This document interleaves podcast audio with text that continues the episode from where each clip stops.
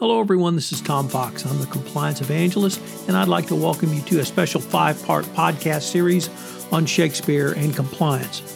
I recently saw the performance of King Lear with Glenda Jackson as the Mad King.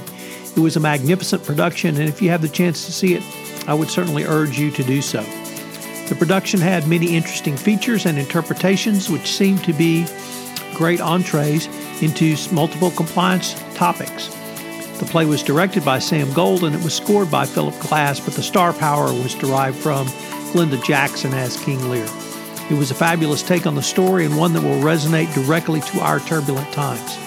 Therefore, inspired by octogenarian, octogenarian Jackson and her performance, I'm going to use this performance to take a deep dive into several compliance topics. These topics include innovation, engaging your audience, Lear's Fool, Glenda Jackson's different interpretation of Lear, and changing your focus in compliance.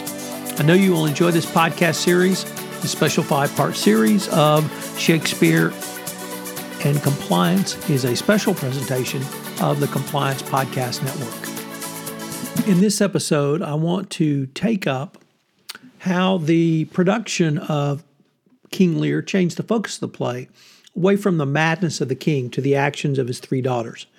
Perhaps it was my perception of the play, or perhaps it was the director's intention, but the focus in the first half of the play was clearly on the daughters and their families. Both Goneril and Regan played much more prominent roles throughout the first half, and their joint liaisons with Edmund, later Earl of Gloucester, were key components of this production. Moreover, their husbands, the Duke of Cornwall and the Duke of Albany, also played prominent roles. The Duke of Cornwall, for instance, in this production was more than a traditional highlight for him, which is the blinding of the original Earl of Gloucester. And yes, even in this production, it still elicited gasps from the audience.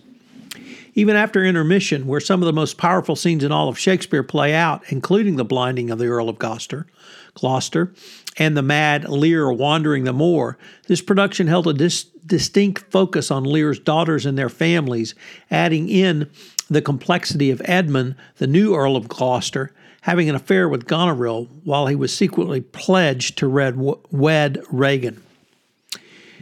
In a recent Harvard Business Review article, Scott Berinato, Berinato wrote in an article entitled Data Science and the Art of Persuasion that most companies are not getting the value from their data science initiatives and prescribes the way to remedy this problem.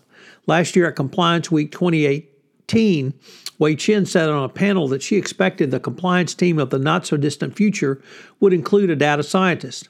As with most of her pronouncements, she was way ahead of the crowd. You must start with the premise that most CCOs and compliance professionals are legally trained, usually without any data analytics classes in law schools, which are still operating under the Socratic method. Even if a stat class is thrown in there somewhere along the way in undergrad, grad school, or even through some business school outreach to law students, that does not begin to prepare someone to understand the insights available through advanced data analytics. The key is to build a better data science operation. Here, Berinato has four suggestions with the overarching theme of defining the talents you need to understand and communicate the idea. Well, you must begin by understanding that the unpacking of data and the creation of insights is a skill. One can learn this skill either through schooling or perhaps intimately talented in it, but it is a skill rather than a role. Some of these skills include those of being a project manager. A good project manager will have oper- great operational, excuse me, organizational abilities and strong diplomacy skills, helping to bridge the cultural gaps by bringing disparate talents together at meetings and getting all the team members to speak the same language. Drawing no doubt upon a frontier tradition, the next data skill is listed as data wrangling, which includes finding, cleaning, and structuring the data. People with wrangling talent will look for opportunities to streamline operations, for example, by building repeatable processes for multiple projects and templates for a solid and predictable visual output that will jumpstart the information design process. Next is a very large skill of data analysis, which the author believes is the ability to set hypotheses and test them, find meaning in the data, and apply that to a specific business context is crucial, and surprisingly not well represented in many data science operations.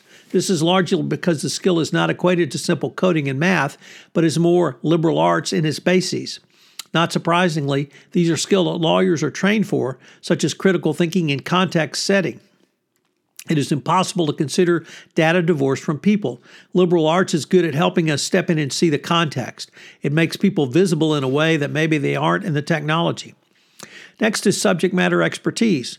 While there are some lawyers who think CCOs do not need to know how to read a spreadsheet, fortunately, such Neanderthal thinking has largely left the compliance profession as it moves forward towards operationalizing compliance into business organizations.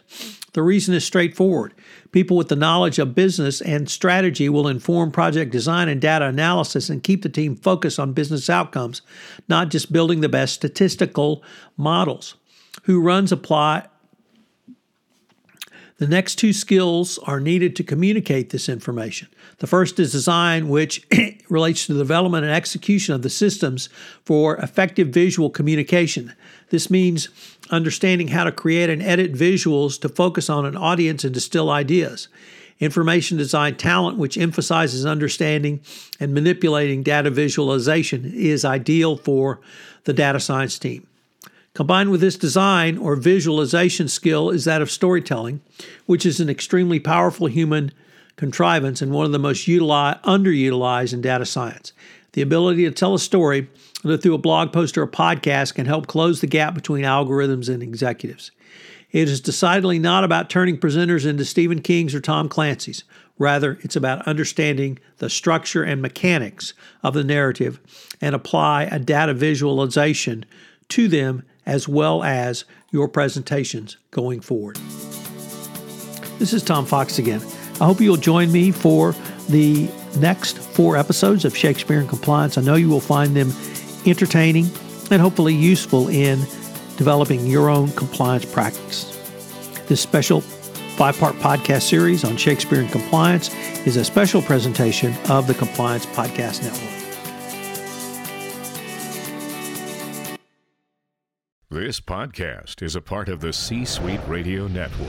For more top business podcasts, visit c-suiteradio.com.